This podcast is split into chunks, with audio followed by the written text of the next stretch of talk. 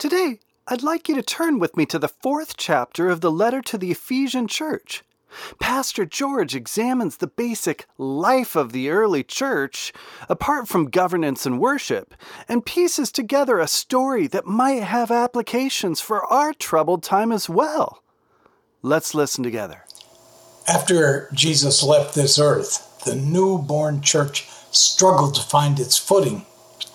We've been talking in our sermons the last few weeks about the experience of developing this new sense of being as a church and what the early believers went through. Uh, at first, we found them waiting. That was the first thing they had to learn. That was a hard lesson. But then came the great moment of the Spirit infilling. Thirdly, we found how they discovered the Spirit would guide them in a multitude of ways. And then we looked at worship and how they discovered worship last week. And today we're going to look at that other layer around worship, which is uh, their body life together. And what was their experience of living as the body of Christ? The church is a body, whatever that means. We'll talk more about it later. The believers were unified as one, and they felt that way not just when they were worshiping together, but all the time. It seemed that they had to try to express it, and the only way to express it was by wanting to be together continually. And so the idea of living together certainly was on their mind. But it appeared quite early that that wasn't possible. Some people had to go off and earn money to live on it, to live on, and others had to buy food on the market, take care of other responsibilities around their family, and they had to have their own private time with their children. But what would their togetherness turn out to look like in reality? There was some experimenting and fumbling and trial and error. They pretty much decided that they would remain in their usual living quarters, in family units, getting together as much as possible. At the same time, they had a high value on hospitality for those who needed shelter, food, and other necessities of life. But it seemed like one powerful natural symbol of their unity was their eating together. And this eating together, of course, was twofold. It had to do with their sharing in the communion meal, the body and blood of Christ, which he had shared with them at the Last Supper. And it also had to do with their just enjoying being together. And their meals together became known as love feasts. In fact, in the Greek, it's just known as love. How do you love? You eat together, agape. That was their feast. And that was a wonderful experience until it wasn't. When they got together to have the love feast and then also celebrate the Lord's Supper at the same time, they found some subtle things set in. One, some people were used to being waited on, and other people were used to doing the waiting. So there became a little uh, caste system developing in the congregation. And some people got served first and some last. And that was counter to the spirit of the Lord's table. In fact, the love feast became a place where a lot of pettiness was expressed in the church. And Jude, he's uh, in the book of Jude, verse 12, he says, uh, Your behavior is a blemish on your love feasts. And their jealousy and their backbiting was a, was a blemish to their expression of love together. So, what, what turned out to be the case is that the love feast, the eating together for fellowship, became separate from the Lord's table. The Lord's table was more and more celebrated not as a feast, but as a fast, as a time of self denial, and then the partaking of the bread and cup alone. The feast itself was continued in a modified form. So they kind of tried living together. They certainly experienced eating together. They also felt the impulse of owning together. And they had all things in common, we read in Acts chapter 2. We read that many of them sold property. Barnabas, among them, sold a piece of land and gave it to the group so they could share in it communally. And then we have the story of Ananias and Sapphira who held back. They said they were giving, and then they kept part of it hidden. So there seemed to be a serious effort to share in a communal experience, a kind of Christian communism, but then they backed away from it. And it was very short lived. But many times since, the Christian community has experimented with living together, eating together, and owning together. And certainly, since their lives had all been individually transformed by their conversion and their renewal, they realized they shared a new pattern of living. So they also began behaving together. That is, they lived a lifestyle that said, We are Jesus people. The details of that varied a little bit from generation to generation, and we're not sure what form that took for them, but they could be distinguished from others by their behavior, at least theoretically. These are different experiences of togetherness have been part of the body life of the church on and off in various ways ever since. Living together, eating together, owning together, behaving together. So the church is a body. There are a number of passages, especially in Paul's writings, that talk about the church as the body of Christ, and he is the head. Familiar passage in Romans chapter 12, in 1 Corinthians 10, 11, 12. Paul talks about it a great deal there, uh, several times in Ephesians. Peter discusses it, talks about the church as a body in 1 Peter uh, 2 5. This means that if the church is a body, in a sense, it is one organism. And it can see, be seen as motivated by one motivation and acting in one action, at least theoretically. That's the way it is. And the church, when they came together, experienced what became known as koinonia. The word for fellowship or communion was the experience of body life together. Now we're going to look at one passage of scripture today in Ephesians chapter 4 that gives a number of the aspects of what the body life was that the disciples experienced in the early church. Beginning with chapter 4, verse 1.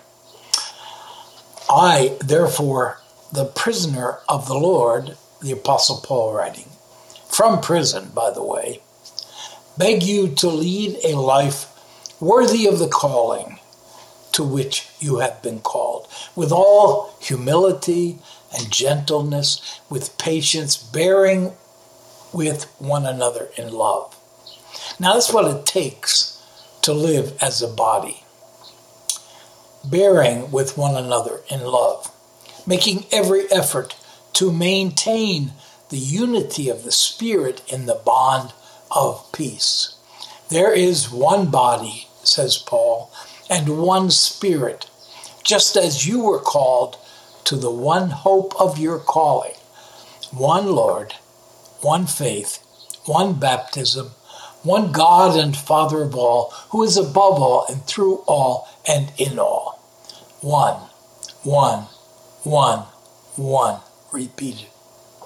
But in the one, there is diversity. Verse 7 but each of us, each of us, was given grace according to the measure of Christ's gift. The gifts he gave, we're going to look down in verse 11 now. The gifts he gave, Now, no, notice first he talks about church leadership gifts. The gifts he gave were that some would be apostles, some prophets, some evangelists, some pastors, and teachers. But these leadership gifts are given so that the other gifts may be brought out in the congregation. Verse 12 to equip the saints for the work of ministry, for building up the body of Christ, until all of us come to the unity of the faith and of the knowledge of the Son of God, to maturity, to the measure of the full stature of Christ. So, how does the body of Christ on earth come to its full stature? When all the parts work together, when all the various parts, from the big parts, like apostles and prophets and evangelists, to the little parts that can't even be given a title. When they all work together, then we as a body will experience maturity, the full stature of Christ. Verse 14 We must no longer be children. These, this is the individual tendency that we're all little children looking out for ourselves. That we must no longer be children tossed to and fro and blown about by every wind of doctrine, by people's trick, trickery, by their craftiness in deceitful scheming. But see, rather than our lifestyle being shaped by all of these outside forces, instead, verse 15, by speaking the truth in love, we must grow up in Him. Every way, by every way, we must grow up into Him who is the head, into Christ, from whom the whole body, joined and knit together by every ligament. Look how detailed the body image is. By every ligament with which it is equipped, as each part is working properly, promotes the body's growth in building itself up in love. Wow. That is the body life of the church, the ideal body life.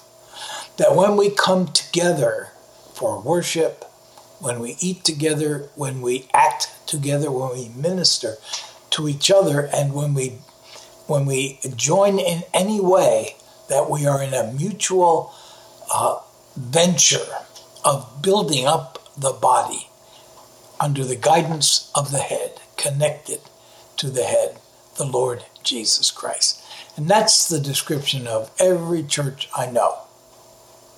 Except it really doesn't look quite like that. And it didn't look quite like that in the first century because they had problems right from the beginning.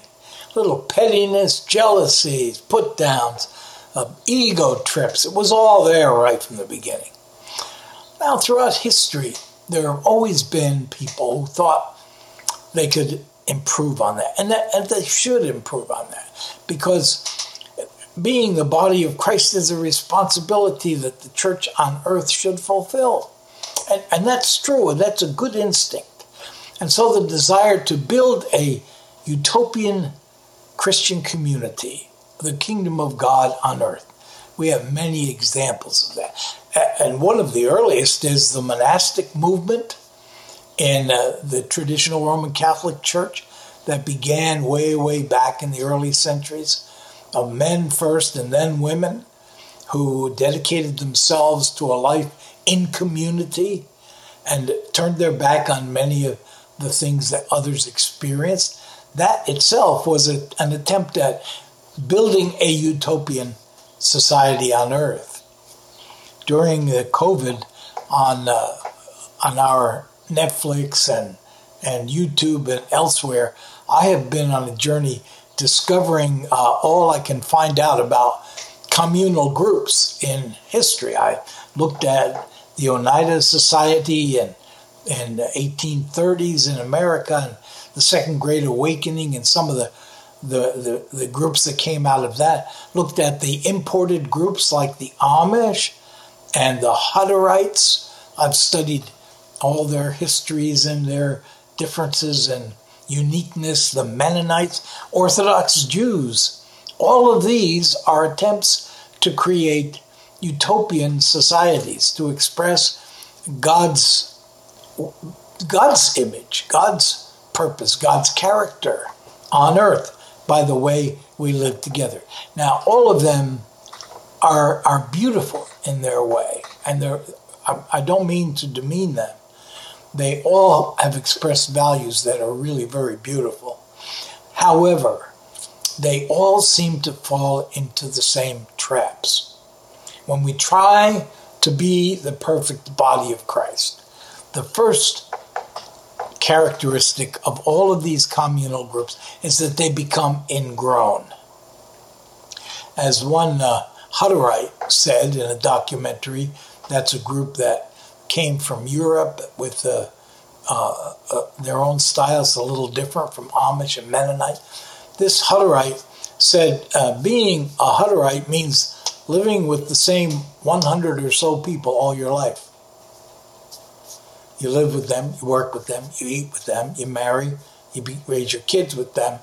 And, and, and because you're such a in such a limited group, you have a limited gene pool. So communities, colonies of Hutterites tend to look for a mate in another colony so that they can uh, have have you know avoid some of those problems. But they're always going to be ingrown. They're always going to look inward rather than outward. That's the first characteristic all these groups have. The second characteristic is they're oriented to the past rather than future. That was a bit a bit of a surprise for me. I mean, it's obvious now that I look at it, but didn't realize how much they were oriented to the past. Some of these groups, the Hutterites, the Amish Mennonites, they use the German Bible in an old German that nobody really quite understands. They read it, memorize it, and then they preach. Now, the some of these groups re-preach sermons that were written 200 years ago for a different time and a different place. But they don't have the permission to relate to the world in a new way. Their eyes are firmly fixed on the past and not on the future. Um, I remember uh, years ago hearing a slogan that's always stuck with me. The seven last words, the, you've heard the seven last words of Christ from the cross. But the seven last words of the church we've never done it that way before. That's a way for the church to die. And as a matter of fact, these communal groups almost surely die ultimately. Some of them have pretty strong uh, life cycles and maintain for generations, but they can't make it in the long term. And what's more, they can't fulfill their ministry because um, they're not only ingrown, they're past oriented, they're patriarchal. Virtually every one of them is patriarchal. Strong male leadership. Women in one group, a woman said, Well, uh, it's not that we're less important, it's just that they have their duties and we have ours. And we like it that way. Uh, I watched the film and I didn't, she didn't convince me.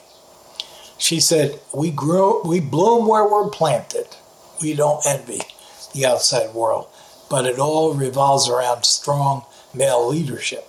And then they're isolated. They're isolated in their contact with the world by choice.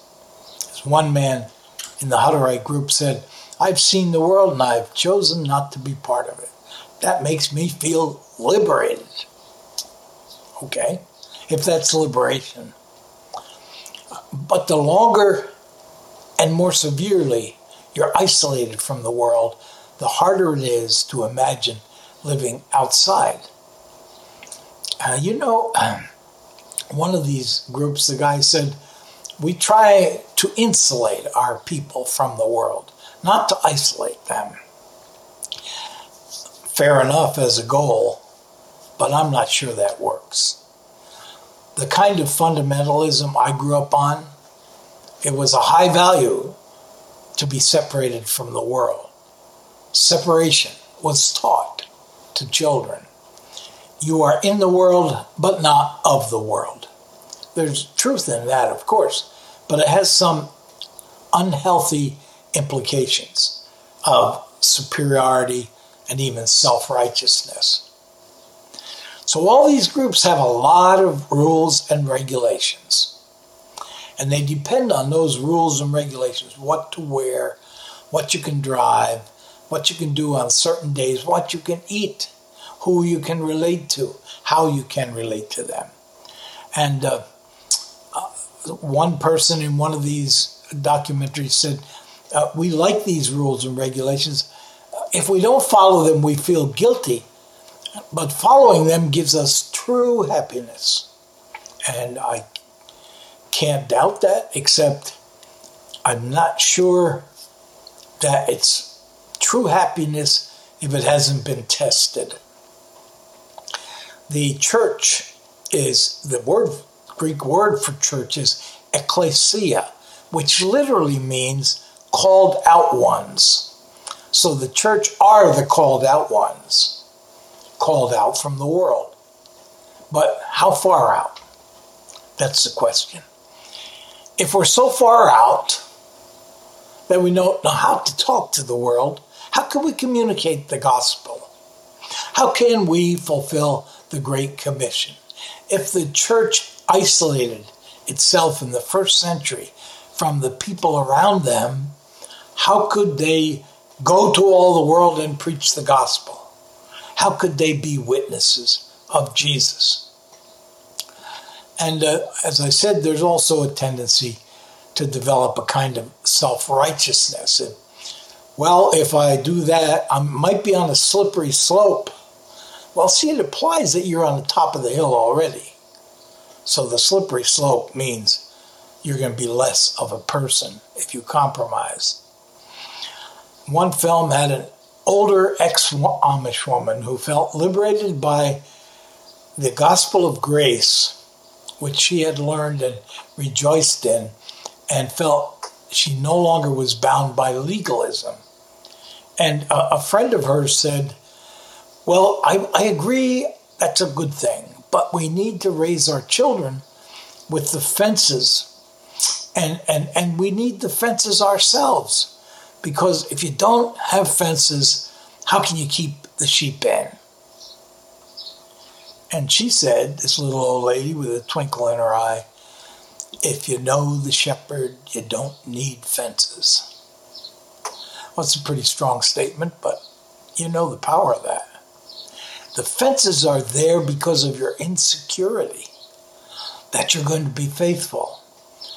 And, and, and then you find yourself so isolated that you can't do the work in the world that the Lord has called you to do. Well, here we are, Altadena Baptist Church in 2021. Um, we have our fences, you know. They're not as visible as some of these other groups. A lot of them are unspoken, uh, maybe feelings, looks, taboos based on messages that we've adopted from the way we were brought up. And most of us have those in common, some of them a little different than others. If, if we don't have those rules and regulations, those fences, and we feel completely liberated to be like the world, then when we leave church and, and, and go to our home and to our work, then we just might melt into the world. And we're not going to be distinctive in the way we live. So there's a tension there, and there's a balance. For us, we don't live communally, and uh, we do eat communally as often as we can, both the formal eating of the Lord's Supper and the love feast of a church business meeting and we worship and have Bible studies and TLC groups. And this is our time of coming together when we practice community. Now, what do we do during a COVID pandemic? We, well, we scramble. We just try to find ways. And we have tried to find ways through having an active phone tree, through sending out care packages, for having the deacons look over their list of, of concerns and the people that they're looking out for, and, and to always uh, try to find new ways. Our staff, the deacon board, and some of our members have become pretty active at promoting community life, even while we're not able to be together. And we have to encourage one another in about having the right relationship with God, about having the right, right relationship with other believers, and having the right relationship with the rest of the world.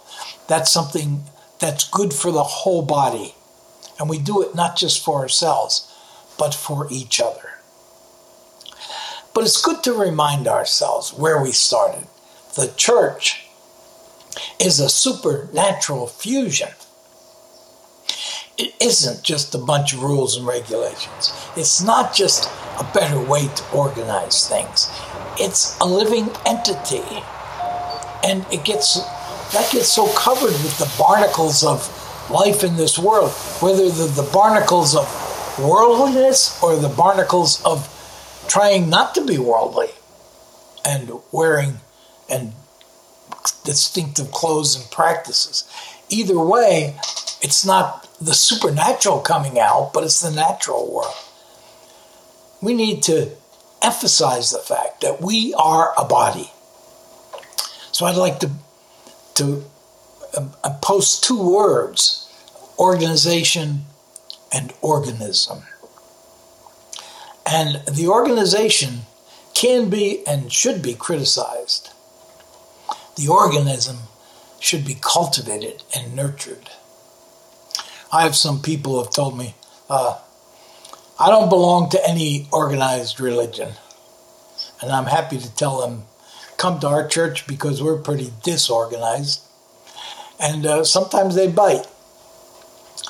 But the organization itself if you look at not only Baptist churches, Methodist churches, Catholic churches, Orthodox churches, Brethren churches, Pentecostal churches, look at them all. You'll find all kinds of things wrong with all of them. And they find a lot of things wrong with each other. And to me, as I look at the church today, at the organization of the church, the way it builds its buildings, the way it makes its rules, the way it advertises itself. I think the organization tends to be pretty twisted and ugly. And I'm not sure if I was an unbeliever, I'd be attracted to the organized church myself. There's divisions over every kind of minutia of doctrine and behavior.